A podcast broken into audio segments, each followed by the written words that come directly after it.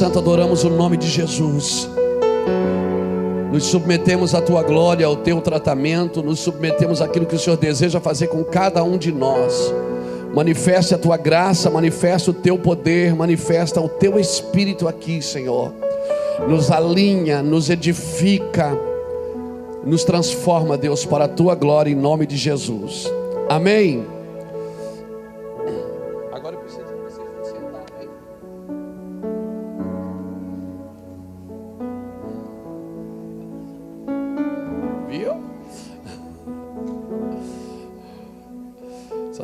Dançarinas aqui. Abra sua Bíblia comigo em Números, capítulo 27.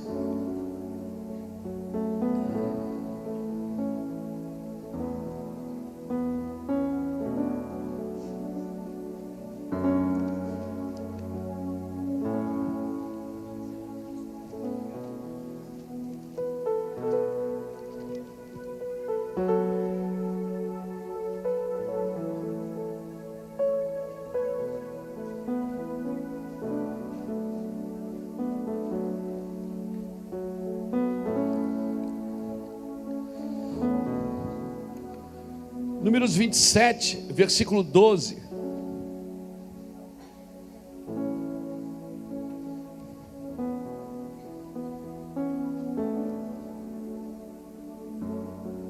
Aleluia. Graças a Deus. Quem está aqui desde o primeiro dia da primícia? Tem sido bênção para a sua vida. Amém. Deus tem falado com você. Deus tem te abençoado. Você percebeu assim que tem algumas coisas que precisam ser tiradas e outras que precisam ser colocadas e outras que precisam ser recolocadas? Esse é o propósito da primícia, querido. É alinhar o nosso coração com a vontade de Deus. É nos santificar e santificar o Senhor diante da sua congregação. Números 27, versículo 12 diz assim: ó, Depois disse o Senhor a Moisés: Sobe a este monte, Abarim, e vê a terra que eu dei aos filhos de Israel. E tendo-a visto, serás reunido aos teus como Arão teu irmão. Pois no deserto de Zim, quando a congregação contendeu contra mim, não santificaste o meu nome diante deles. Na questão das águas, estas foram as águas de Meribá, de Cádiz, no deserto de Zim. Então disse Moisés ao Senhor: Possa o Senhor, Deus dos espíritos e de toda a carne, pôr um homem sobre esta congregação que saia diante deles e entre diante deles e os faça sair e os faça entrar, para que a congregação do Senhor não seja como ovelhas sem pastor. Então disse o Senhor a Moisés: Toma Josué, filho de Num, homem em quem há o espírito, e põe a tua mão sobre ele, e apresenta-o perante a Eleazar o sacerdote, e perante toda a congregação, e dá-lhe mandamento aos olhos deles, põe sobre ele a tua autoridade para que lhe obedeça toda a congregação dos filhos de Israel. Ele te apresentará perante Eleazar, o sacerdote, o qual por ele consultará, segundo o juízo de Urim, perante o Senhor, sobre a sua ordem, ele e todos os filhos de Israel sairão, sob a sua ordem entrarão. Fez Moisés como o Senhor lhe ordenara, tomou Josué e apresentou-o perante Eleazar, o sacerdote, e perante toda a congregação. Então impôs a mão sobre ele e lhe deu o mandamento como o Senhor ordenara por meio de Moisés. Louvado seja o nome do Senhor. Aleluia. Aleluia. Irmãos, eu fico imaginando como não deve ter sido terrível esse dia. Eu queria que hoje você me escutasse com o teu espírito. Eu preciso da sua atenção. Quanto menos você se locomover, é melhor. Quanto menos você levantar, é melhor. Eu preciso que você receba essa palavra no seu espírito, porque dessa palavra vai depender o seu caminhar em muitas coisas nesse ano. Eu queria fechar essa reunião de primícias com esta palavra. Eu fico imaginando que deve ter sido terrível esse dia. Deus chama Moisés e diz: Moisés, eu vou, vou matar você. Eu vou matar você e. Porque Moisés também fazia parte da promessa. Amém? Moisés também, a família dele, a tribo dele, a tribo da sua casa, ele era da, da descendência de Levi. Moisés, a sua casa, tinha uma promessa. Ele também fazia, ele estava incluído nessa promessa. E o Senhor disse: É, mas aquele dia, Moisés, você não, não me santificou diante da congregação. Irmãos, tem um lugar em Deus que quando você chega, você não pode mais andar como anda toda a congregação. Tem um lugar em Deus que quando nós chegamos, não é porque você é melhor do que alguém, não é porque você é mais santo do que alguém, não é porque você está numa condição melhor, não, não é isso. É tem um, tem um lugar de aliança com Deus, que você tem que estar extremamente completo diante de Deus. Tem um lugar no, no coração de Deus que você não tem mais ressalva, você não tem mais direito de escolher. Amém? Nessa premissa que nós, inclusive eu, falamos muito sobre escolhas. Mas tem um lugar no Senhor que você não escolhe mais. É o Senhor que escolhe por você. Ele diz: agora você vai viver, agora você vai morrer. Agora você vai ser bem sucedido, agora você vai ser mal sucedido. Agora eu vou te dar fama, agora eu vou te dar vergonha. Agora eu vou te abençoar, agora eu vou tirar minha mão. Eu queria deixar essa palavra hoje, porque depois de receber tantas cargas de Bíblia aqui nesses dias, nós tivemos cultos aqui que durou duas horas de mensagem, orando de manhã, ministrando. Você sai daqui carregado. E aí, claro, a gente vai fazer escolhas, porque nós estamos carregados da palavra, é ou não é?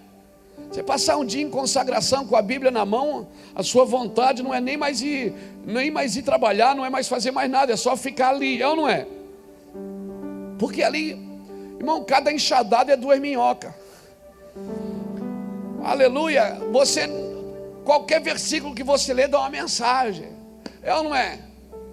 Você lê a genealogia, dá uma mensagem no seu espírito, porque é o ambiente que você gerou. Esse ambiente carrega você de palavra, querido.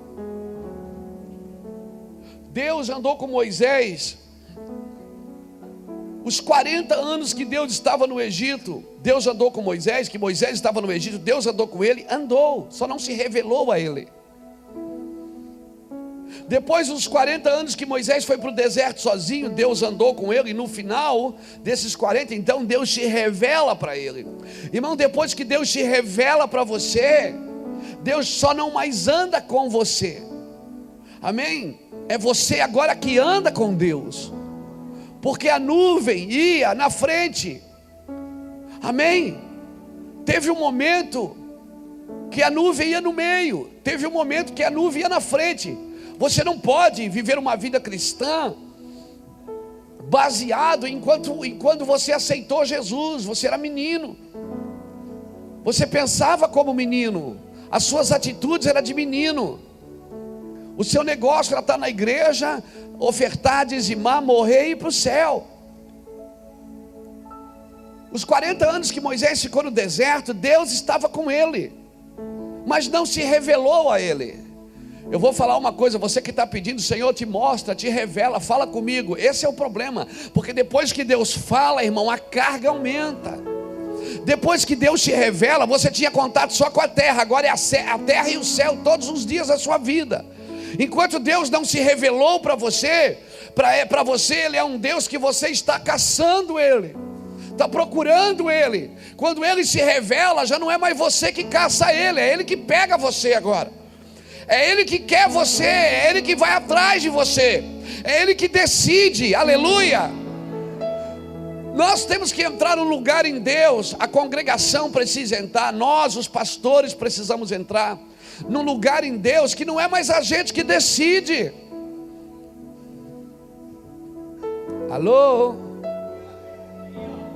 Joga a chave da saída de emergência fora, não tem mais saída para você.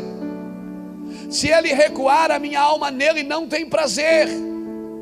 Amém? Não tem mais escolhas.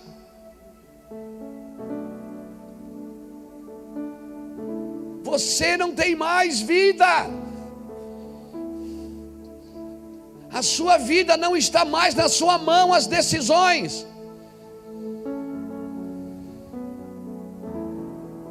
Chega um momento na sua vida que já não, você pode dizer como Paulo disse, já não sou mais eu que vivo, é Cristo que vive em mim.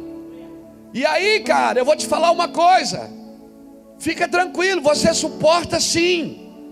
Deus não te levaria, não te levaria para o ambiente dele se você não suportasse viver o que ele chamou você para viver. Se ele chamou você para viver, se ele se revelou para você, aleluia, fica tranquilo, você não está sozinho.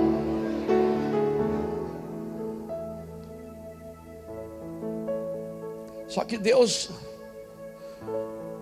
Deus não é o meu carrinho de comando não é o meu transforming que eu, eu, eu, eu controlo ele.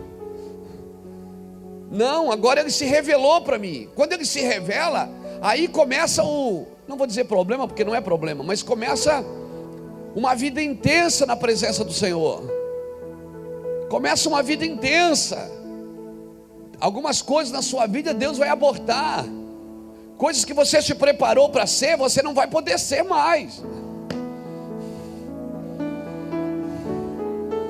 Coisa que você queria muito já vai perder o valor.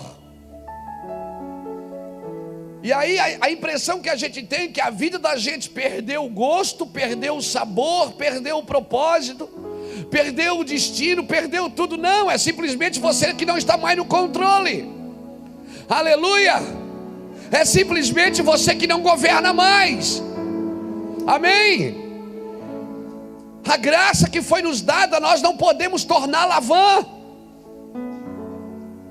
Se ele não edificar a casa, em vão trabalhos que edificam.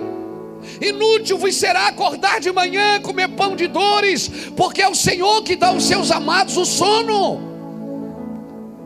Aleluia.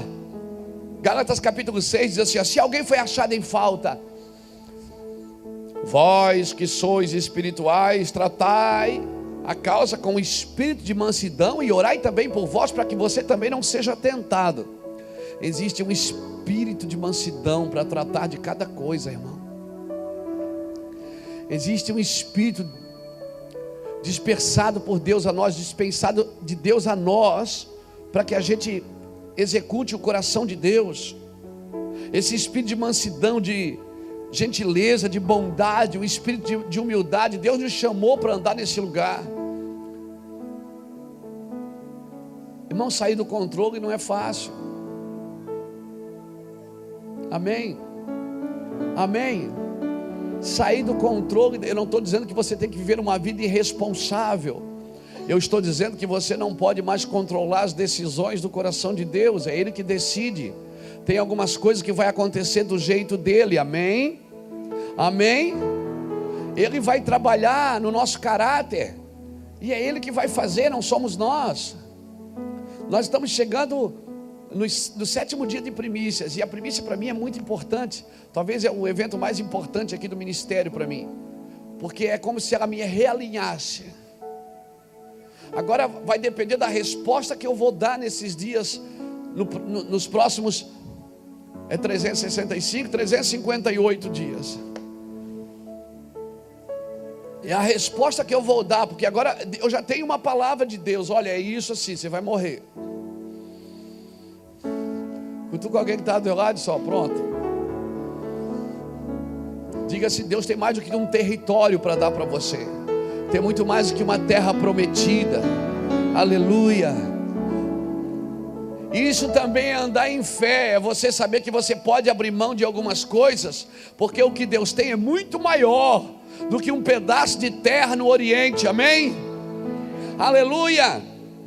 Abraão entendeu isso, capítulo 11 é, de Hebreus, no versículo 6, 7, 8, está na Bíblia, é do 8 em diante, diz que Abraão peregrinou na terra da promessa, habitando em tendas com a sua geração, Isaac e Jacó. A terra era dele, mas ele habitou em tendas, porque a Bíblia diz que ele aguardava algo superior. Aleluia, tem algo superior de Deus, amém, irmãos? Tem algo muito maior do que um pedaço de terra, um pedaço de casa, um carro.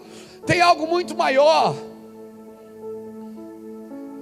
Primícias é a gente se localizar naquilo que Deus tem para nós naquilo que Deus deseja. Meu Deus, Moisés fez tudo certo. Daí Deus diz: Agora, Moisés, você não pode entrar na terra porque você não me santificou diante da congregação. Moisés poderia ter dito: Senhor, tem misericórdia. Não, ele não disse. Ele não está preocupado com ele. Ele está preocupado com a congregação. Ele diz: Senhor, tudo bem, mas assim, ó, se eu preciso escolher um homem certo, dando conselho para Deus. Ele disse: Senhor, escolha um homem, escolha um homem que saia diante deles, que entre diante deles, que os faça entrar, que os faça sair. Deus está dizendo: Moisés, vou matar você, vou acabar com você, e você não vai perder, você perdeu a terra, perdeu, nego. Deus pegando pesado com ele, ele dizendo: Amém. Deus de todas as terras, Deus de todos os espíritos, Deus de toda a carne, Senhor, mas tudo bem. Mas escolhe alguém certo Sabe o que ele estava dizendo? Escolhe alguém melhor do que eu.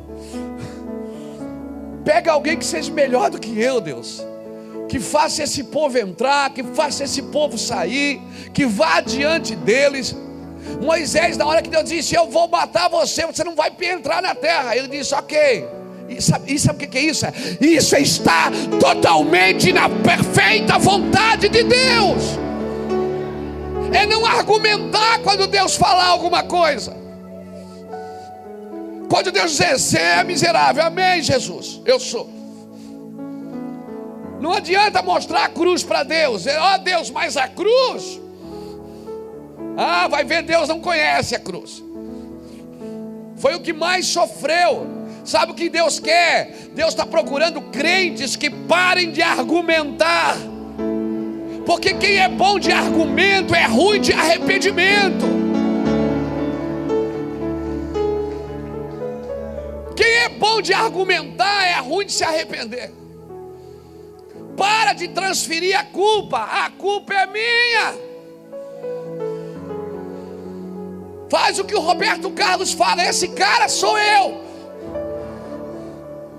Sou eu, Deus, esse homem. Moisés não pediu misericórdia. Moisés não disse: O Senhor Será que o Senhor errou na escolha quando me escolheu? Será que Deus errou na escolha quando mandou Elias na casa de Eliseu? Não, Deus nunca erra na escolha. Nós precisamos entender o que Deus está buscando em nós. Moisés disse: Tudo bem, Senhor, se eu não sirvo mais, mas escolhe alguém que seja melhor do que eu. Escolhe alguém, Senhor a preocupação de Moisés era para a próxima geração não, não ter os mesmos erros. Talvez qual, qual, qual, será, terá sido o erro de Moisés? Moisés nunca circuncidou ninguém. Moisés nunca marcou um filho. Moisés nunca disse, baixa a calça aí, pegou o prepúcio e cortou. Nunca. Moisés ele manifestava a glória de Deus, ele manifestava o favor de Deus, mas ele não tocava na intimidade dos seus filhos. O primeiro caso na Bíblia que uma mulher circuncida uma criança foi a Zípora, a esposa de Moisés. Agora você vê como é importante isso. Deus chama Moisés para o ministério, Moisés vai para o ministério, Moisés diz: Eu sou gago, ser, mas Moisés, eu vou, Arão vai com você, vai ministrar junto, você vai falar em meu nome e Arão vai falar ao povo. E Moisés deu desculpa, deu desculpa, e Deus teve que botar a mão, põe a mão no peito e estira, está leprosa, joga o cajado. Deus teve que fazer um monte de, de provinha com ele, de intensivos com ele. Moisés diz: Tá, então eu vou. Quando ele está indo, a Bíblia diz que Deus quer matar ele.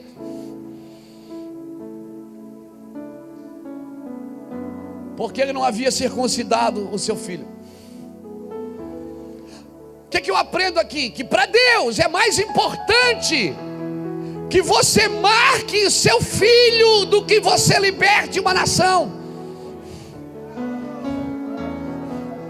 Para Deus é mais importante que você marque o teu filho, deixe uma marca de intimidade nele, do que você trabalhe para libertar uma nação. É isso que eu estou buscando nessa, nesse ano. Eu quero marcar meus filhos. Eu não quero mais a nação. E eu quero só meus filhos. Eu vou sentar aqui em Itajaí com um canivetinho na mão. E vou ficar aqui. Eu vou dizer, Deus, traz. Porque quem quer ser ferido, irmão, vai aonde precisa ser ferido. Quem quer ser marcado, vai aonde precisa ser marcado. Amém? Amém? Aleluia! Aleluia!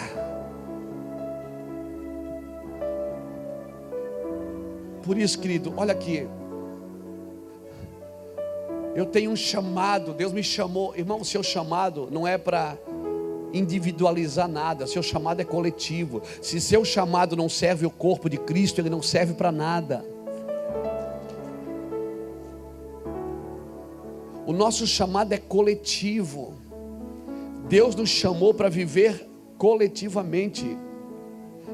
A proposta de Satanás para Eva foi dizer para ela, foi convidá-la para o ministério individual. Foi dizer para ela assim: olha, se você comer, você vai ficar igual a Deus. Deus andava com Adão todos os dias, vinha no jardim, mas Deus olhou e disse: É, mas não é bom que ele viva sozinho. Eu preciso fazer alguém para ele viver em comunidade, ele precisa viver em família. Porque quer lugar melhor para ser curado é no meio da família, é no meio da igreja. Aleluia! Aleluia! O cara erra com você, pisa com você, dá vontade de enfiar a mão na orelha dele, você fica com dois sentimentos: ou eu bato ou eu beijo. É ou não é? Esse é o melhor lugar de medir os sentimentos, é no meio da congregação. Por isso o Senhor disse: Você não me santificou no meio da congregação. Você mostrou para eles um Deus irado. Eu não sou irado, Moisés. Irado é você. Quem quebrou as tábuas da lei foi você. Eu não mandei quebrar.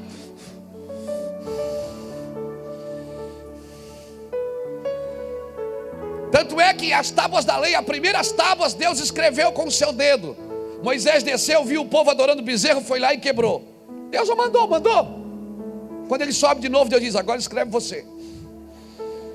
Está na Bíblia. Deus falou: Escreve você agora. Mas Deus, não, primeiro você quebrou. Quem mandou quebrar?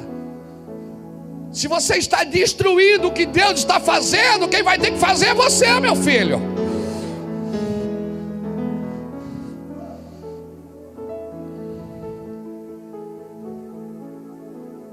Ele Você está mostrando para o povo um Deus que eu não sou. Mas, Senhor, é para sair água, mas eu não falei para você falar. Porque você bateu. É porque eu já bati antes e deu certo. Quando você era menino, você batia. Agora você não precisa bater mais. Você cresceu. Não é mais daquele jeito que se trata. Aquilo lá foi para um tempo, Moisés. Agora mudou a estação. Vê, já passou o inverno. Ouve-se as vozes das rolas, o tempo de cantar chegou. Noiva minha, pomba minha, que anda pela fenda das penhas, sai daí agora, não é mais para ficar no meio da fenda, é para ficar sobre a pedra que é Cristo. Aleluia! Não, mas eu já fiz isso, deu certo, foi para um tempo. Eu já orei, e as pessoas caiu na unção mas foi para um tempo. Eu não estou dizendo que não, não pode acontecer, eu estou dizendo que tem coisas. Peraí, cai, acabou o poder? Não. Deus está aperfeiçoando a sua igreja. Aleluia. Então quer dizer que se eu vou soprar não vai mais cair ninguém? Não, Deus não vai. Deus está querendo dizer uma coisa para você, não precisa mais soprar. Quando elas entrarem, elas vão cair. Se você entender e andar no lugar que eu estou chamando você para andar. Eu acredito em tudo que a pastora Patrícia ministrou ontem. Se, se a gente se arrepender, se a gente fizer a coisa certa, se a gente andar na vontade de Deus, se a gente andar como uma comunidade, andar como igreja, andar como família. E eu vou dizer uma coisa: ter os dois sentimentos é normal, viu? Você não é bipolar, fique tranquilo. Aquela mesma pessoa que você tem vontade de bater e beijar faz parte do processo de treinamento. Porque assim como você também tem vontade de bater e beijar, também tem gente que tem vontade de bater e beijar em você.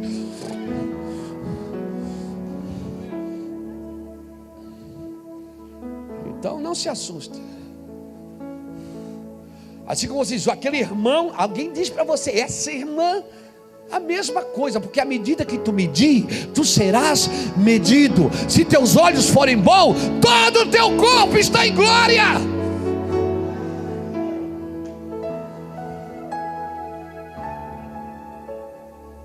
Favor, santifique Deus no meio da congregação. Pastor, mas eu já, eu, eu, Deus me usa assim. Não, Ele está mudando. Ele está mudando. Tem coisas que foi para um tempo. Se prepare, Deus vai começar a mexer na sua vida, no seu ministério. Aleluia. Tem coisas que foi para um tempo. Está mudando a estação. Quando muda a estação, tem que mudar de roupa.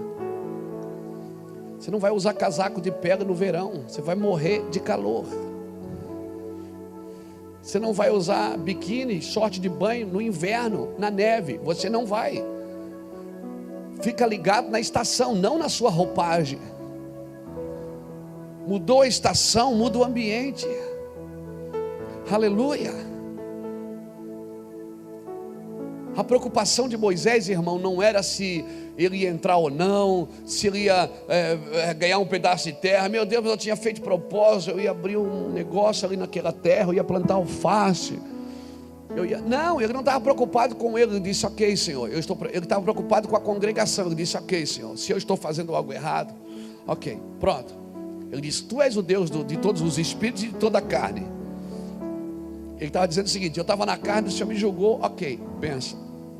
Mas por favor, Senhor, olha que coisa linda. Então disse Moisés ao Senhor: Moisés começa a dar conselho para Deus. Ele dizia assim: ó Possa o Senhor, será que o Senhor pode mesmo? Possa o Senhor, Deus dos espíritos e de toda a carne, pôr um homem sobre esta congregação, que saia diante deles e entre diante deles, e os faça sair e os faça entrar, para que a congregação do Senhor não seja como ovelha sem pastor. Oh, cara, que coisa linda. A Bíblia diz em Deuteronômio 34 que não houve e não haverá homem como Moisés legislador como ele. Porque na hora que Deus dá a sentença, diz: acabou para você, cara. Você não vai entrar. Só vai, sobe aí e vê. Você não vai entrar. Você não me. Você, lá em Meribá. Meribá significa conflito. Lá no momento de conflito, você não me representou bem, você não me santificou. Santificar significa representar bem o que Deus vai fazer. Deus queria fazer uma coisa e a gente muitas vezes não passa para o povo exatamente o que Deus quer fazer. Aleluia, aleluia, louvado seja Deus. A gente não santifica a nossa vida, irmãos, de cristãos, ela tem que ser uma luz acesa no beco, ela tem que ser uma luz acesa no gueto, ela tem que ser uma luz acesa em qualquer lugar. Eu preciso santificar o meu Senhor em qualquer lugar. Mas o que me impressiona em Moisés é que Moisés não disse, Senhor, me perdoa, misericórdia. Ele não fez como Davi se jogou no chão, cada caso é um caso, eu sei. Ele disse, Senhor, mas ó, não deixa a congregação sem pastor. Está pensando na congregação, não pense em você. Ele estava dizendo: não estou pensando em mim agora, estou pensando no que vai ser da congregação. Eu vou entrar num lugar por causa da congregação. Eu vou entrar num lugar por causa da igreja. Ok, o senhor não quer deixar eu entrar? Ok, mas levanta um homem. Agora, olha o que Moisés pede. Ele diz assim: ó, que saia diante deles. O que é que é sair diante deles? É que tenha caráter, que seja modelo, que sai adiante, ou seja, vai na frente, deixando um rastro, deixando um modelo a ser seguido, amém? Irmãos, conta no dedo aí, eclesiasticamente falando, modelos que você pode seguir. Conta no dedo modelos que você pode, que você diz assim, esse cara pode me pegar pela mão, essa irmã pode me pegar pela mão e levar, me levar ao Senhor. Quando Moisés disse que saia diante deles, ele estava dizendo que esse homem tenha caráter, que ele seja um modelo a ser seguido, que ele seja uma pessoa a ser seguida. E depois ele falou outra coisa: que entre, que saia diante deles e que entre diante deles. Que saia, ou seja, que saia, que tenha caráter e que entre, que seja um motivador também. Não adianta você ter caráter, o pior orgulho que tem é o orgulho do caráter, irmão. A pessoa tem tanto caráter que ela tem orgulho do seu caráter. Esse é o pior orgulho que tem, é você ter orgulho da sua santidade, orgulho da sua religião, orgulho da sua humildade.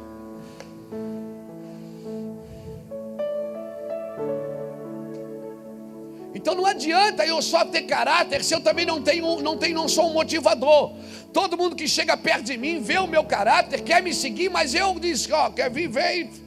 É, mas Jesus disse isso, não, irmão. A Bíblia diz que Jesus os amou até o fim. Jesus os amou até o fim, motivou-os até o fim. E depois, quando eles estavam todos desacreditados, ele apareceu lá, eles estavam trancados no cenáculo. Jesus apareceu lá e diz: A paz seja convosco. Aí eles dizem: Ah, é um fantasma. Não, sou eu, rapaziada, descansa. Ele chega lá, eles estão pescando. Ele diz: O que é que vocês têm para comer?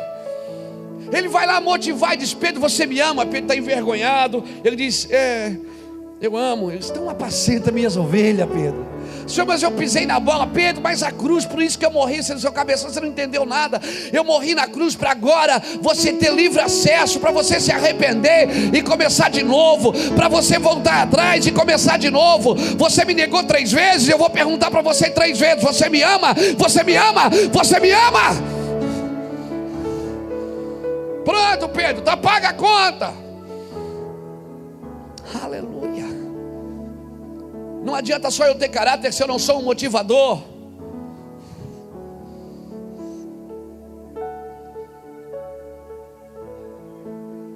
Então eu choro, irmãos, e oro para que Deus levante homens que saia diante deles e que entrem diante deles. Nós precisamos de modelos a ser seguido. Eu não vou dizer nem modelos, porque modelo, meu modelo é Jesus mas eu vou dizer influências, referências, pessoas que são referências, que têm a marca de Cristo, que tem o cheiro de cruz. E depois ele falou que os faça sair e que os faça entrar. Ou seja, você pegou a diferença aqui? Que saia diante deles e que entre diante deles, e que os faça sair, e que os faça entrar. Sabe o que, é que significa isso? Porque se eu só sair diante deles, vai ficar alguém para trás. Eu tenho que ir lá, pegar aquele cara e trazer junto para que ele entre também. Não adianta eu só dizer, vem, quem quer comigo, vem, quem não quiser, vai se lascar, fica aí para trás. Não.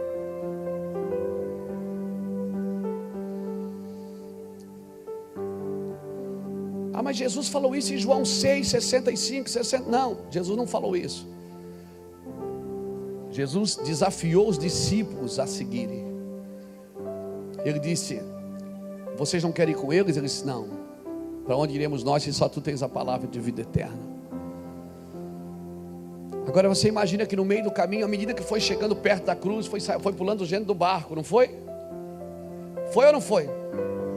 Enquanto tinha pão para comer, enquanto tinha multiplicação, enquanto tinha coisa, enquanto havia crescimento, o que é que acontecia? Todo mundo junto. À medida que foi chegando perto da cruz, foi sobrando. Só chegou João lá na cruz. Só João foi na cruz. E por isso João escreve Apocalipse. Porque quem tem revelação da cruz tem revelação da escatologia, tem revelação do que Deus vai fazer na eternidade.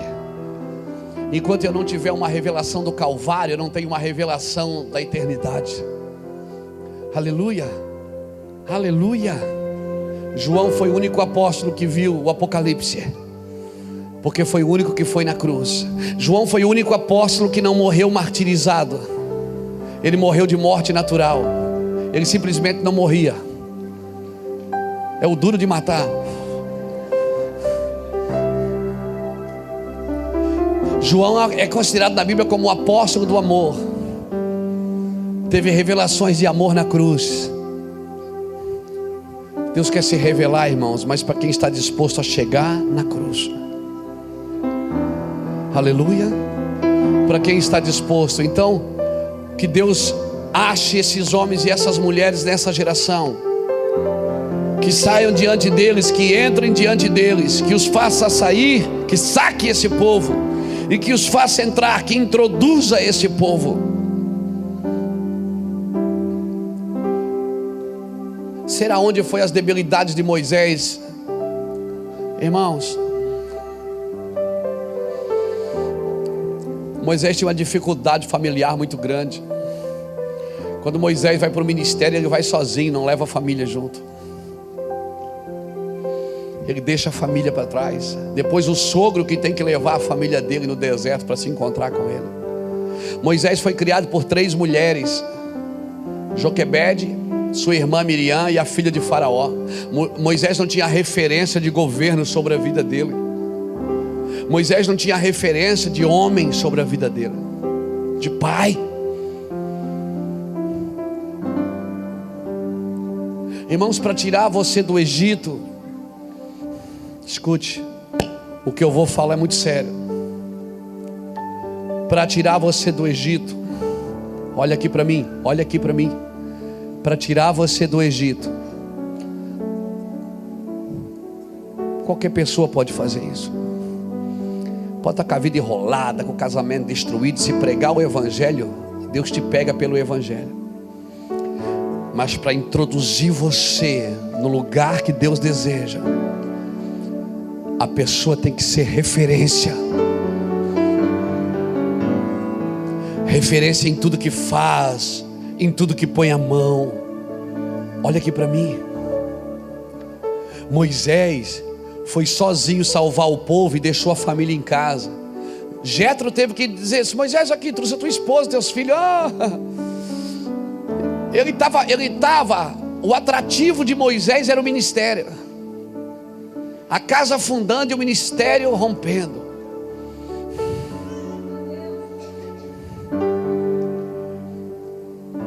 Qualquer pessoa pode tirar você do Egito. Agora, se você vai introduzir, olha aqui para mim.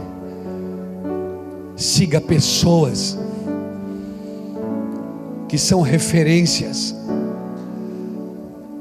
Moisés foi para o ministério e deixou a família em casa. Sabe o que é que Josué disse?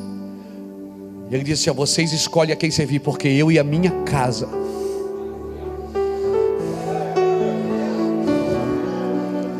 Eu e a minha família, nós serviremos ao Senhor.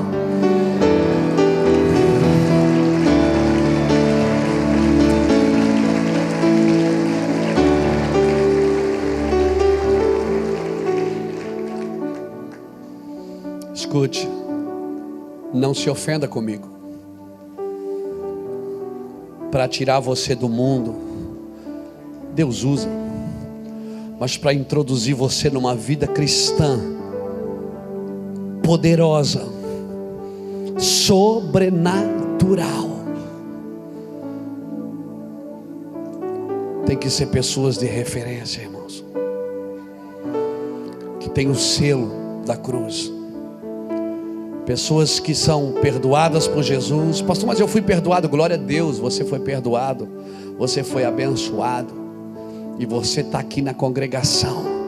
E o que, é que eu faço? Santifique o Senhor diante das pessoas. Não conte as suas vitórias no púlpito, conte as suas derrotas. Faça como a polícia rodoviária, quando um carro se acidenta, eles deixam bem na entrada assim para você passar, ver e ficar com medo.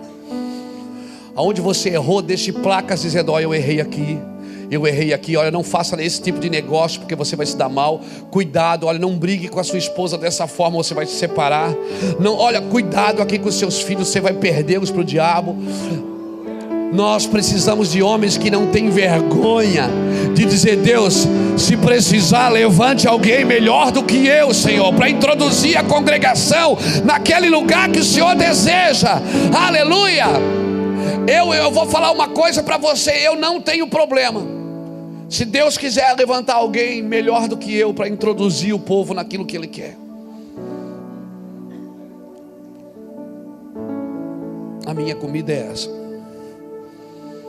Se Deus quiser levantar alguém, dizer Luiz Hermine, agora você vai sair, você foi um miserável, você fez muita coisa errada.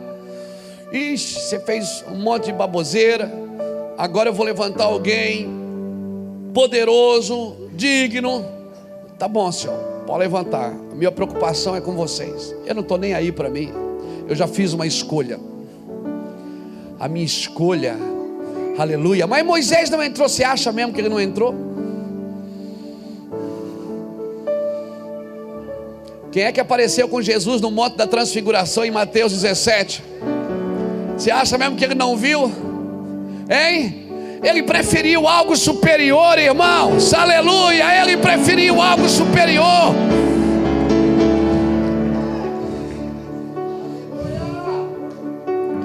Eu não sei. Mas eu tenho para mim, deixa eu soltar uma heresia santa aqui. Isso vai custar caro para mim, meu Deus. Apocalipse capítulo 11. Abra aí Apocalipse capítulo 11. Oh meu Deus, entra Apocalipse agora, Jesus. Não faz isso comigo, não. O Senhor é tão lindo. Moisés perdeu algo material, não entrou na terra, mas ganhou algo superior, querido. Algo superior, querido. Algo superior, aleluia.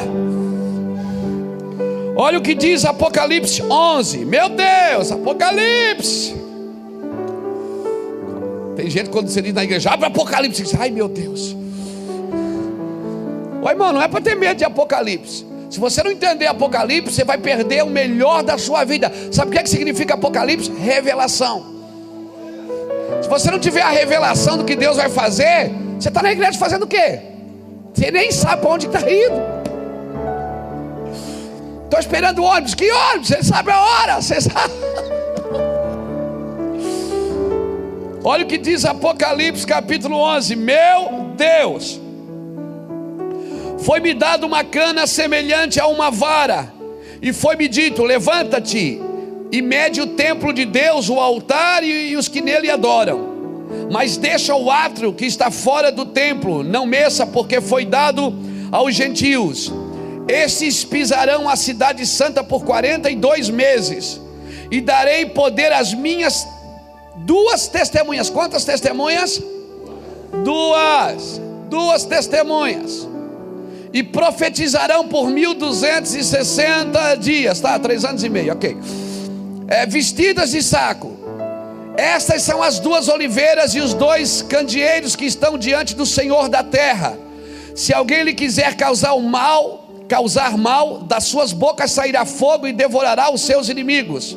Se alguém lhes quiser causar, causar mal, importa que assim seja morto. Esses homens, quem, quem, que homens? As duas testemunhas, tem poder para fechar o céu para que não chova. Quem é que fechou o céu para que não chovesse? Quem? Elias. Nos últimos dias eu levantarei o profeta Elias e ele converterá o coração dos pais aos filhos. Vai vendo. Nos dias da sua profecia, e tem poder sobre as águas para convertê-las em.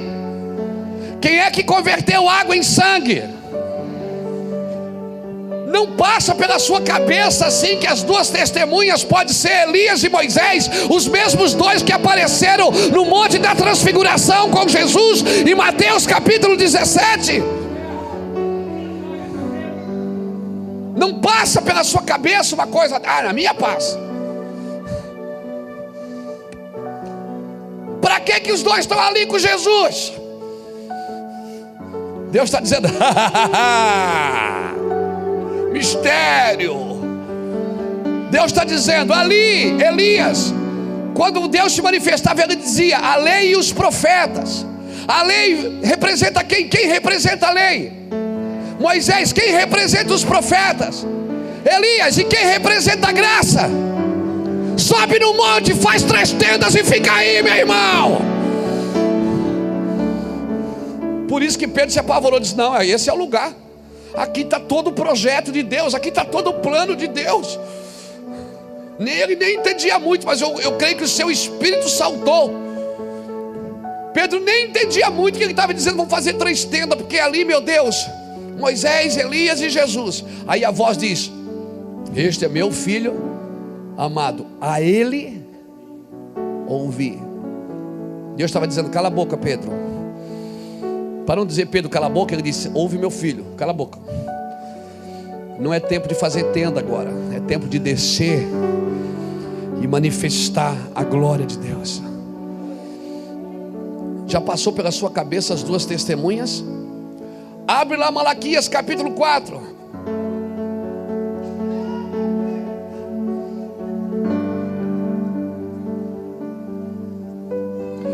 Não, não, abre ainda não. Não!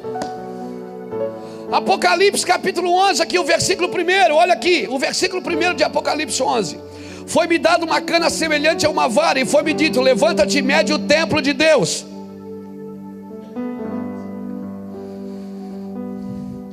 Quem é que construiu o tabernáculo para que, o, que o Senhor viesse para o meio do povo? Quem tabernaculou com eles ali?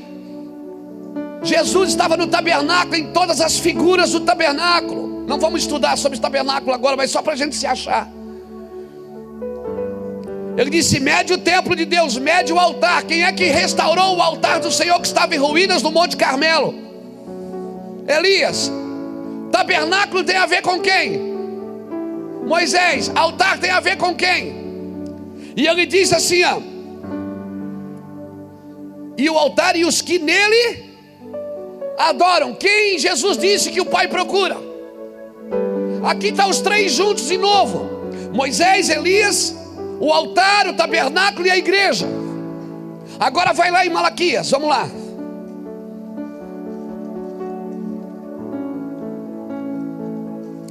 Isso é só umas coisas assim que vem na cabeça, mas depois, depois você estuda ver se é de Deus mesmo. Ei, ei, ei.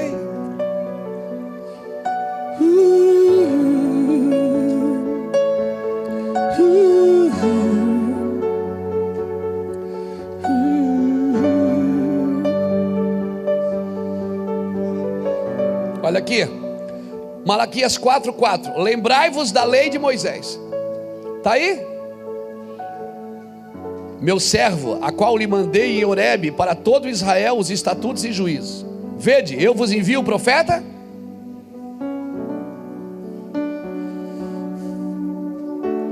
Como é que Deus, como é que Elias vai converter o coração dos pais aos filhos?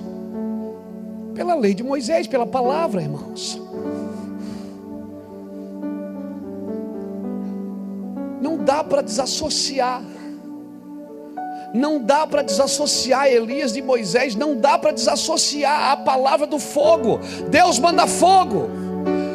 Ele disse: Eu mando, mas tem água aí? Tem. Água aqui, o que é água? Hã? A palavra, a palavra é água. Por isso Elias diz: traz água, põe aqui no altar. Para que Deus traga fogo, o altar tem que ter água, meu filho, tem que ter palavra, tem que estar firmado no alicerce, a casa tem que estar sobre a rocha, aleluia. Por isso, Moisés, você não me santificou nas águas. Onde é que Moisés não santificou? Foi aonde? Na água. água é a palavra, irmão. É um recado para mim e para você, pregadores, ministros de louvor, escuta. Ninguém mais pode subir aqui só pregar e só cantar, e ninguém mais pode só fazer funcionar. Funcionar qualquer um funciona. Amém? Se você não estiver bem, põe um CD. Se você achar que não, hoje eu não estou legal, põe um vídeo de você pregando há 10 anos atrás, quando você estava no avivamento. Mas por favor, não faz mais por fazer. Por favor, olha aqui para mim, eu estou pedindo. Não faça mais por fazer. Para. Se precisar, para. Olha aqui. Para. Para. Para. O que, é que a gente vai fazer? Vamos edificar o altar do Senhor que está em ruínas. As doze pedras. Agora, por que que Elias edificou o altar do Senhor que estava em ruínas? Josué capítulo 4, não precisa ler. Quando eles estão atravessando o Jordão para entrar na terra da promessa, Deus fala para Josué: diz para os sacerdotes na frente e eles fazer um corredor de milagre, corredor de fogo. Os sacerdotes ficam de lá ou de cá, e cada um, depois, cada príncipe de cada tribo vai pegar uma pedra do meio do Jordão e vai levar consigo cada príncipe, os doze príncipes de doze tribos, pegaram as doze pedras e fizeram um altar em Gilgal. A palavra Gilgal significa círculo. Círculo fala de comunhão. Pegou? Está pegando o que Deus está falando? Está tá escrito lá em Josué 4: e isso lhe sirva de memorial. Sabe o que é, que é um memorial? É uma coisa que você não pode desinstituir nunca. Deus disse: Isso vai ser um memorial para todas as vezes que vos juntardes. Então escuta. Cada príncipe pegou uma pedra Cada príncipe daqueles pegou uma pedra e levou. Doze pedras aqui fora. Antes do Jordão fechar, Deus falou para José: diga para os sacerdotes agora levantar um altar aqui no Jordão também, no meio do Jordão. Está em Josué 4, depois você lê. Está escrito lá assim: ó. E aquele altar, depois quando eles saíram da água, a água fechou e o altar ficou aonde? Dentro da água. Pegou? Naquele dia, eles fizeram dois altares. Os príncipes das tribos fizeram um altar público, e os sacerdotes fizeram um altar escondido. E a Bíblia diz que está lá até no dia de hoje. Se você não tem um altar escondido, você não pode ter um altar público. Pregador que não ora não pode pregar, ministro que não ora não pode cantar. Aleluia! Quem não jejua e ora não pode fazer mais nada.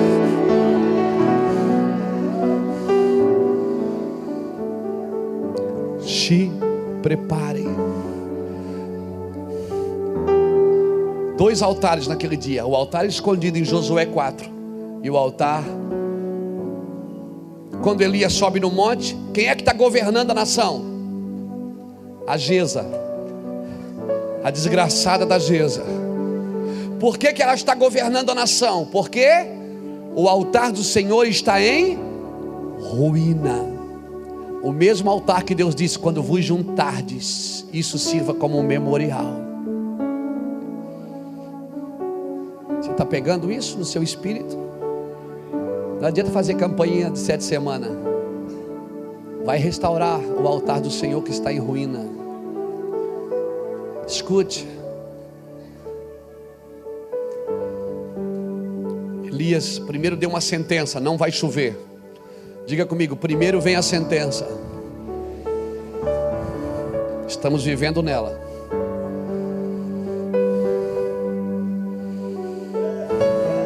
É terrível você plantar uma coisa na terra e não colher, porque não está chovendo. É terrível você saber que pode colher e não colhe. Mas eu plantei, pois é, mas estamos debaixo de uma sentença. Mas é para sempre isso? É para sempre?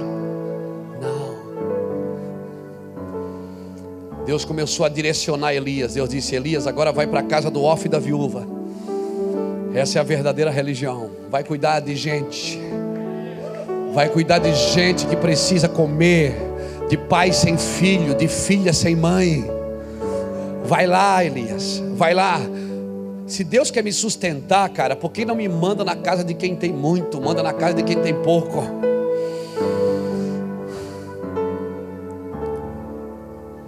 Elias foi ensinar o princípio para a viúva. Quando ele chega, a viúva está catando dois cavacos. Acompanha comigo o rio. Ela está catando dois cavacos. Ele diz: Mulher, me dá um, um copo d'água.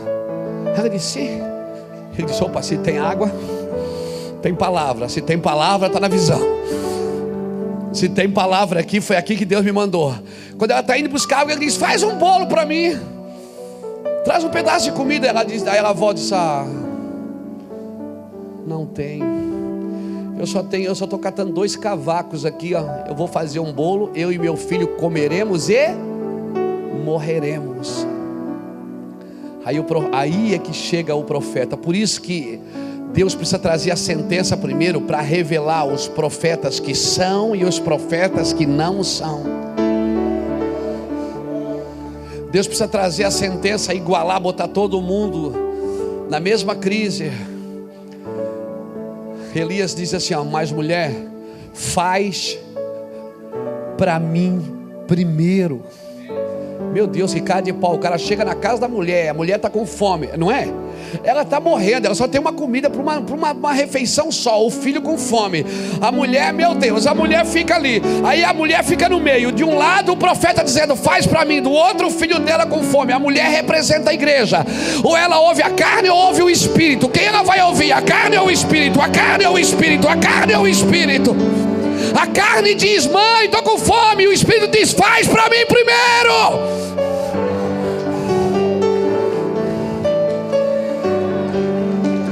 Faz para mim primeiro, diz o Senhor esta noite.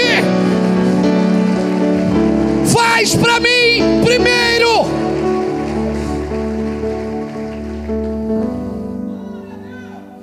A mulher representa quem? A igreja. Aí ela faz, ela ouve a palavra primeiro. Fica imaginando, irmão. Parece que esse homem não tem coração, esse Elias.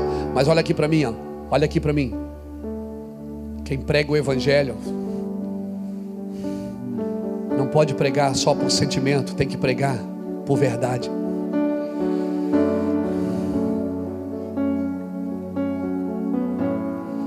Eu não estou querendo anular a alma. Eu sou um cara chorão, gritão, berrão.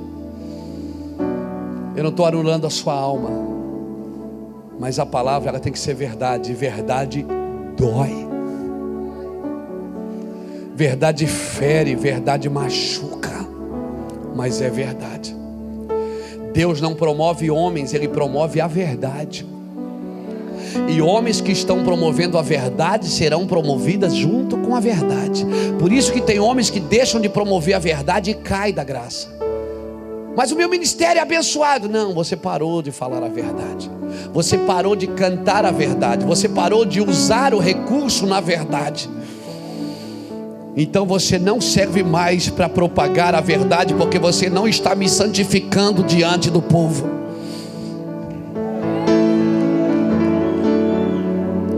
Me perdoa, Jesus. Eu quero santificar a tua igreja diante do Senhor. Eu quero santificar o Senhor diante da igreja. Eu quero que quando as pessoas olhem para mim, elas vejam a tua glória, vejam o Senhor, a simplicidade, a ternura, mas acima de tudo vejam a verdade. Aleluia! Alguém pode glorificar o nome do Senhor nessa noite. Eu sofro por uma coisa, eu sofro por uma verdade. Eu quero viver a verdade, senão Eu me coloco no lugar de Moisés nessa noite. Eu quero que Deus me mate. Eu prefiro a morte do que não representar bem o meu Senhor diante da congregação. Eu prefiro a morte do que envergonhar meus filhos e minha esposa e meus amigos. Eu prefiro a morte e eu faço isso diante dos anjos, diante dos céus que estão aqui hoje. Eu prefiro morrer do que viver um evangelho de mentira.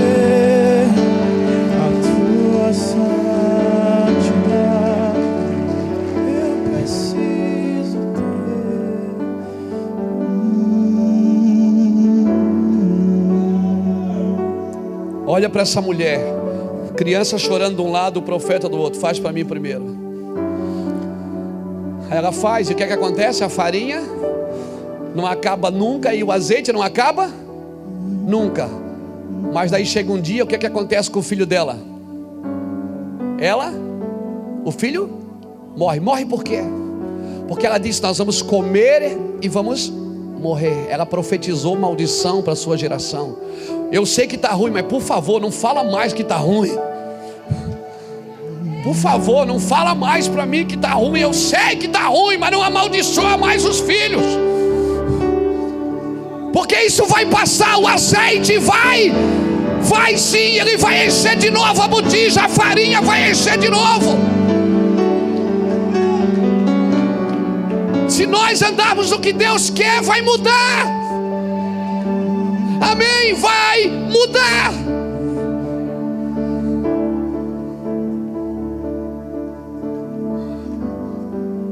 Nós precisamos mudar para que Deus mude.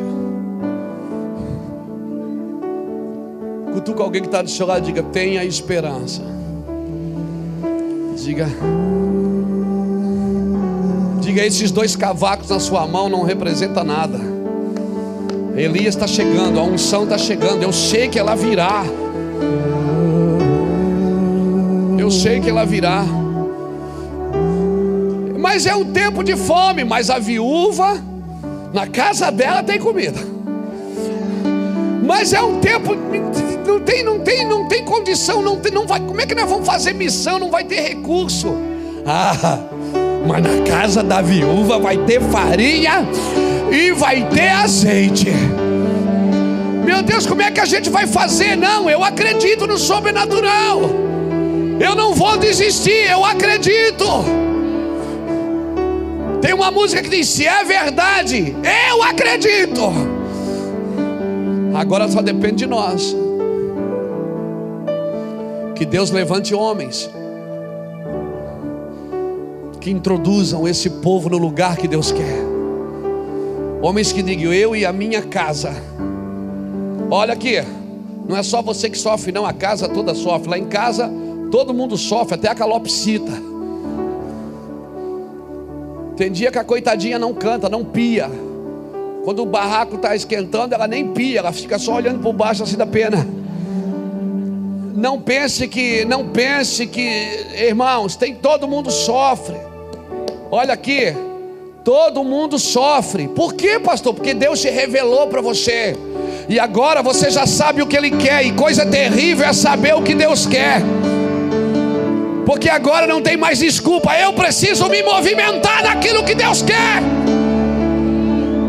E se Deus está dizendo, vai no Egito, mas Senhor, as ovelhas, as ovelhas do sogro, vai para o Egito.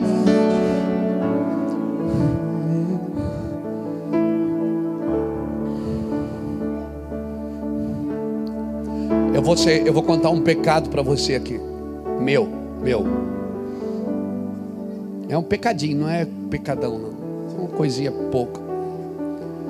Eu me preparei ministerialmente para ser um ministério sozinho. Quando eu comecei no ministério, eu me preparei para ser Ministério Luiz Hermínio. Tinha até uns envelopes que a gente fazia, Ministério Luiz Hermínio, os folderzinhos eu me preparei, eu não me preparei para ser coletivo. Porque há 20 anos atrás, quando eu voltei para o Senhor, a visão do momento de 20 anos atrás era uma visão evangelística. Rei Harbonk, Penihim, evangelistas de tendas, Anaconde, aqui da, da Argentina.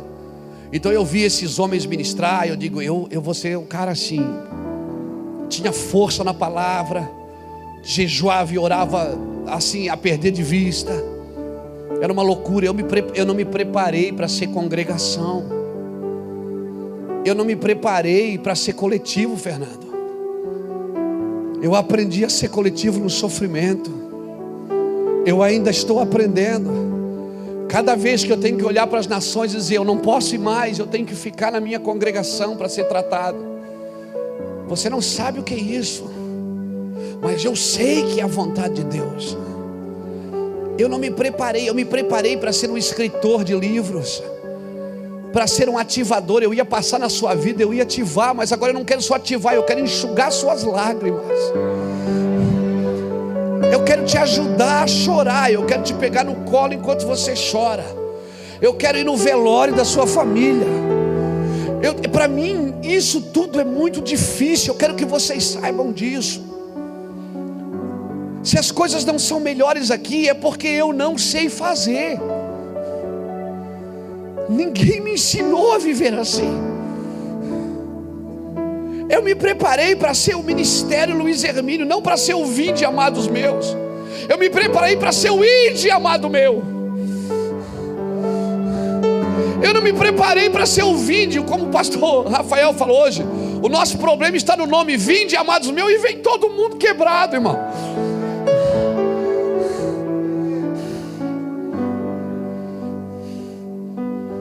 Me perdoem se eu não supro as vossas necessidades. Eu não sei fazer. Eu só sei ser isso. Alguém que vem aqui e ativa seu ministério, que te leva para a oração. Eu estou aprendendo como você a viver em comunidade. Eu estou aprendendo como você a renunciar o meu chamado, o meu ministério para fazer aquilo que Deus quer. Eu renunciei a bater na rocha, eu só sei bater.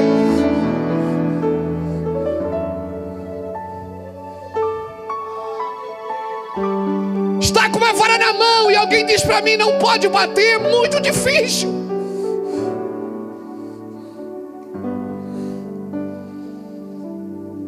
Mas eu sei que vai dar certo.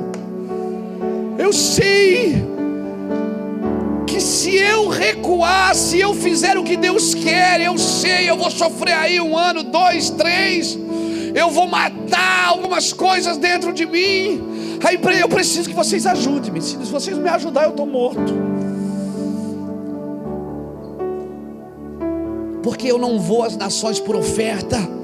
Eu não saio para pregar por dinheiro. Eu não preciso de dinheiro.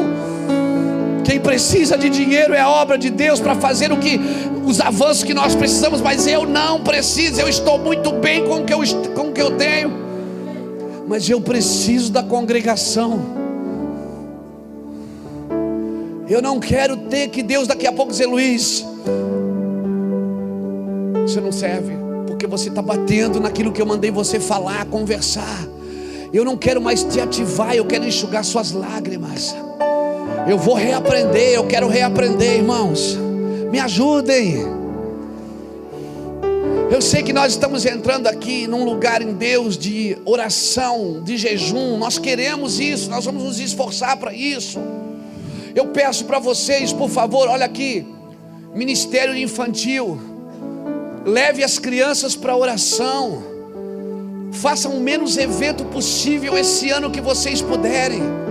Adolescentes, tenham reuniões de oração. Ah, pastor, mas daí os adolescentes vão embora? Não vão.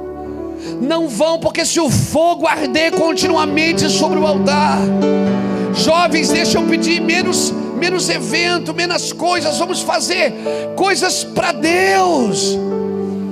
Amém. Amém. Famílias, convívios, ministérios, louvor. Menos coisa, mais oração. Quanto tempo faz que vocês do ministério não se reúnem para orar como ministérios? Que porque nós não fizemos também. Nós precisamos de um techuvá, nós precisamos restaurar o altar do Senhor. Depois todo mundo vai trazer água, eu te garanto que vai trazer a água. Eu te garanto que Deus vai mandar fogo. Eu te garanto que Baal vai cair. Eu te garanto que Jezabel vai sumir. Eu te garanto.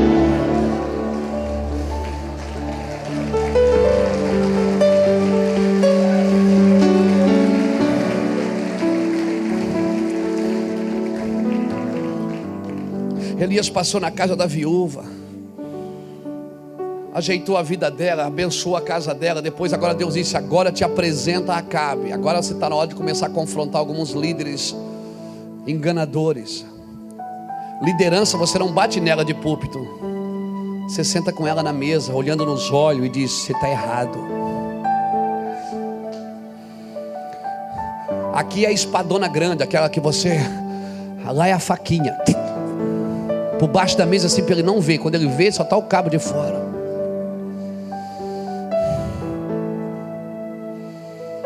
Escondidinho. Não se assusta, não escandaliza, está na Bíblia isso. Eude fez isso com o rei Eglon. Juízes capítulo 3, versículo 12 a 18 diante. Dá uma lida lá. Depois ele confrontou Acabe. Depois Deus disse: Agora te apresenta. Ele foi seguindo a palavra. Deus dizia: Vai para o ribeiro, ele ia. Agora vai para a viúva, ele ia. Vai para Acabe, ele ia. Ele ia seguindo a palavra. Nós precisamos parar algumas coisas, irmãos.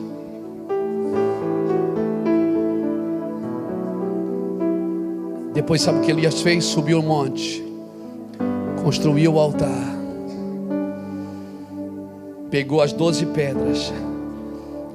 A Bíblia diz: pegou as doze pedras do altar do Senhor que estava em ruínas. Jezabel governando. O governo corrupto, enganador, mentiroso. Isso é culpa nossa. O altar nosso está em ruínas. Tudo em ruína. Ela pegou, botou as 12, ele pegou, botou as doze pedras. Aí o pessoal Baal disse: O que, é que você está fazendo aí? Ele disse: Eu estou fazendo um altar maior do que o de vocês. A nossa guerra é de altares. Ninguém vence guerra sem altar, querido. Eu já vou terminar, nós vamos cear. Mas eu preciso compartilhar essa palavra que está no meu coração com os irmãos.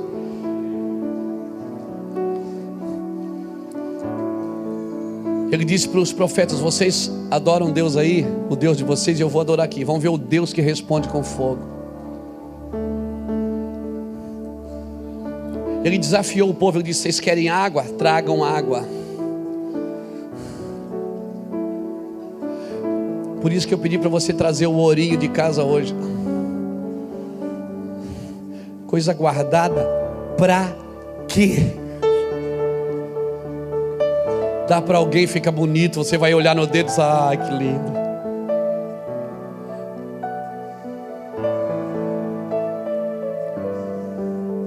Mandou: Vocês querem água? Tragam água. Jogou água. Mais quatro. Mais quatro. Doze, doze cântaros para doze pedras. Tem que lavar todas elas, irmão. Fez um córrego ao redor do altar. Sozinho. Dobrou o joelho. E disse: Senhor, quebra tudo agora, Senhor. Eu fiz um alinhamento aqui, Senhor. Eu alinhei as pedras, o povo deu a água. Botamos o novilho, Senhor. A lenha está ali, Senhor, está tudo ali. Senhor, eu não vou acender o fogo daqui do meu altar. Quem tem que acender o fogo é o Senhor. Coisa mais terrível que tem é um pregador ter que produzir o fogo porque Deus não vem mais, irmão coisa terrível você tem que produzir uma coisa que você tem que atrair. Você não tem que produzir, você tem que atrair. Ele levantou a mão, a Bíblia diz que o fogo desceu e já deu uma lambida na água, levou tudo. Elias só olhou para o povo e disse: Viu? É mistério, não é mistério? Tem fogo aqui ou não tem? E o povo disse: Ele disse: Atacar! Não ataque sem ver o fogo primeiro, querido. Não vai para a guerra contra Baal sem ver o fogo descer do céu primeiro. Não entre em guerra que não são suas sem o fogo vir na congregação. Em nome do Senhor Jesus, eu quero profetizar que esse texto de número 27 não vai se cumprir na minha vida, não vai se cumprir na sua vida. Deus não vai ter que dizer para você, ó, sai daí, vou botar outro, você não serve. Não, nós vamos nos consertar, nós vamos trazer a família junto, nós vamos trazer os filhos junto, nós vamos trazer as finanças junto, nós vamos trazer o coração de Deus, nós vamos orar, nós vamos buscar, nós vamos pagar um preço maior. Meu Deus, nós vamos pagar um preço maior. Eu oro e profetizo isso, Itaja aí, Ministério Mevan, nós vamos pagar um preço maior até que os céus respondam com fogo.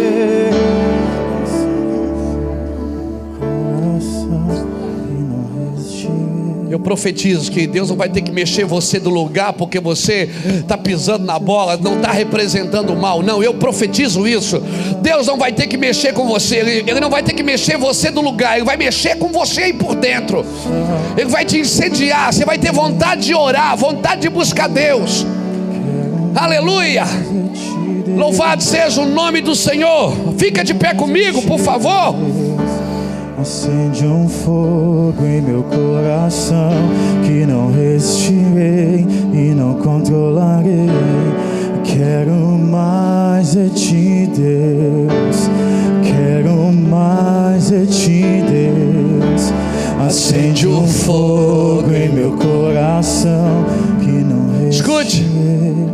Tiago capítulo 5, versículo 15 diz que Eli- Elias sofria as mesmas tentações do que? Do que? Nós. Então se prepare, você vai andar no mesmo ambiente que Elias. O ri- o ribeiro vai secar. Amém? Vai passar luta, vai passar prova. Mas a Bíblia diz que ele orou por quantos anos? Três anos e meio, 1260 dias, igualzinho como está lá em Apocalipse 11. E os céus, ele orou e por três anos e meio não choveu, não foi isso? Não que ele orou três anos e meio, mas ele orou e por três anos e meio não choveu. E a Bíblia diz que as duas testemunhas profetizarão por 1260 dias. Eu esqueci desse paralelo aí importante.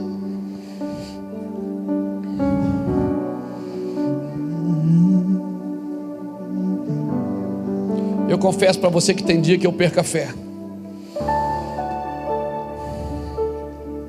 Tem dia que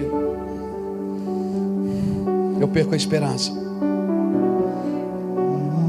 Mas daí eu vou deitar, eu vou dormir. Naquela noite, eu não sei o que acontece.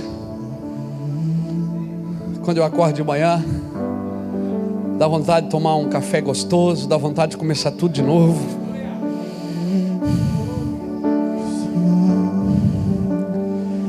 Quando eu estou a ponto de bater na, na, na rocha, assim, e dizer: sai água, sua miserável. Algo me pega por dentro e diz: calma, calma. Diga um, dois, três. Um, dois, três. Um, dois. Respira. Fala com a rocha. Rocha, querida. Então, estamos aqui, a gente queria beber.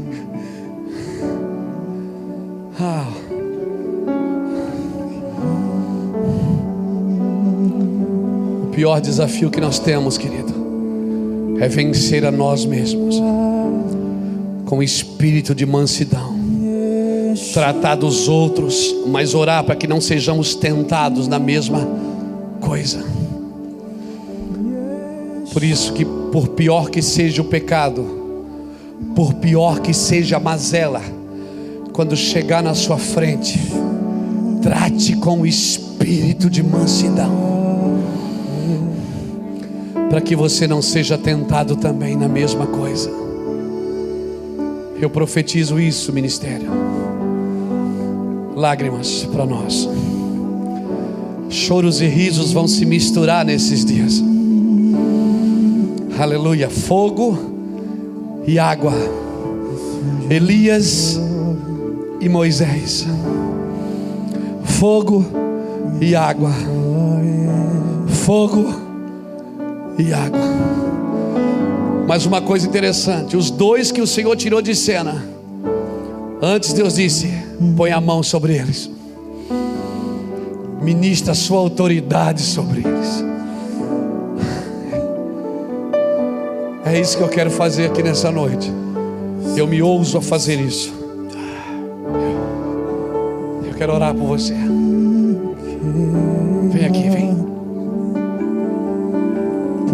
Ti, por ti.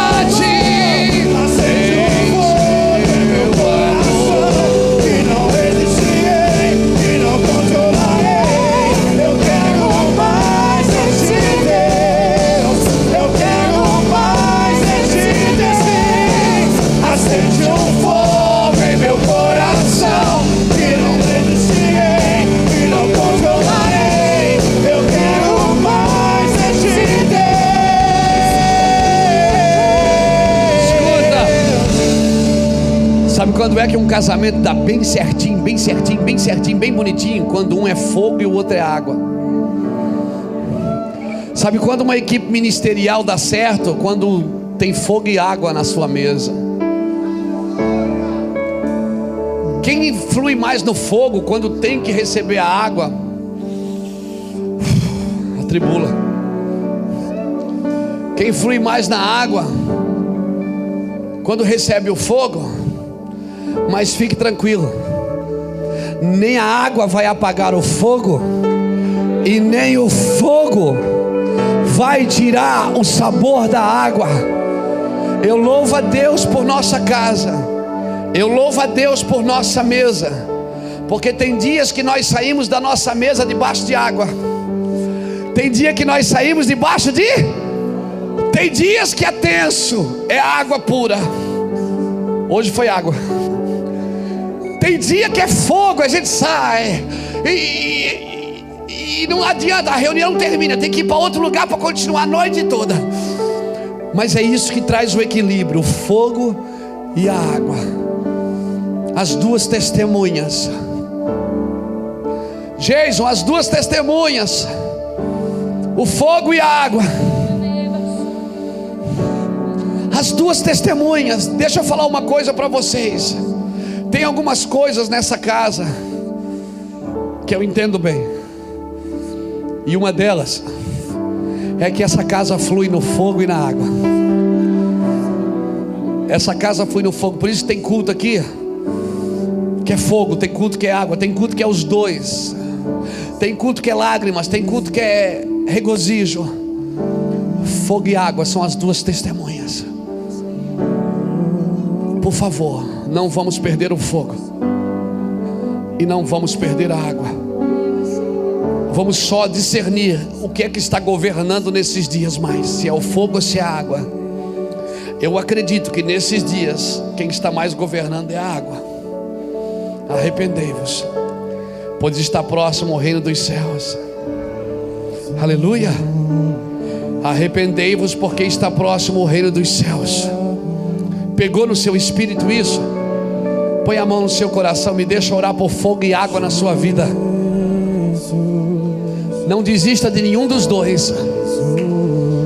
Não menospreze alguns porque carregam mais a água, não menospreze outros porque carregam mais o fogo. Levante sua mão. Espírito Santo, em nome do Senhor Jesus. Eu oro, Senhor, pela tua glória nesse ambiente. Eu oro por um discernimento de arrependimento. Eu oro por uma entrega total nas nossas vidas. Eu oro para que cada ministério dessa casa tenha reuniões poderosas de oração, Senhor. Eu oro para que cada ministro desta casa, cada ministério, cada convívio, cada líder, cada ministro de louvor, cada instrumentista, tenha uma vida de oração sobrenatural, Deus. A começar por nós, a começar por nós, a começar pelos Elias e pelos Moisés que o Senhor está levantando nesses dias. Lembrai-vos de Moisés e vede, eu vos envio Elias. Lembra de Moisés e eu te envio Elias. Eu te envio Elias. Moisés não pode voltar mais porque ele morreu. Elias não.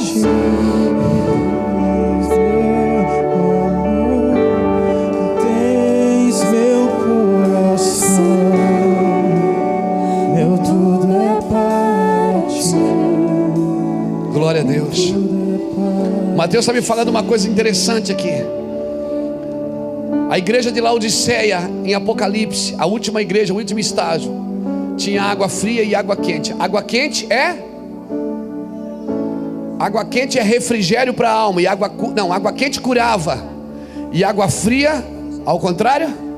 Água fria era refrigério para cura. Água fria era para cura e água quente era para refrigério da alma. Por isso que o Senhor diz: não és morno, não és quente nem frio, és morno, tu não serve para nada. O Senhor está dizendo: você não está não tá trazendo refrigério nem está curando ninguém. Por isso que ele fala essa palavra em Laodiceia. Não és quente nem frio. Eu estou pronto a te vomitar porque tu não serve, tu não está nem no estágio de refrigerar, nem no estágio de curar. Se tu não cura, ok, mas pelo menos refrigera. Fogo e água, irmãos, é a junção, é as duas testemunhas. Nós precisamos andar nesse lugar. Põe a mão no seu coração aí, me deixa orar com você. Espírito Santo, eu oro pelo um batismo de fogo e água. Eu oro pelo um batismo de arrependimento de Mateus 4:17 nas nossas vidas. Que teu nome seja glorificado, Deus. Que teu nome seja exaltado, Deus. Que teu nome seja, Senhor, engrandecido em nosso meio, Deus. Senhor, que a gente possa se arrepender. Eu oro para que cada ministério desta casa tenha uma vida intensa de oração, altares de oração. Junta as pedras que estão em ruínas, Senhor. Junta as pedras.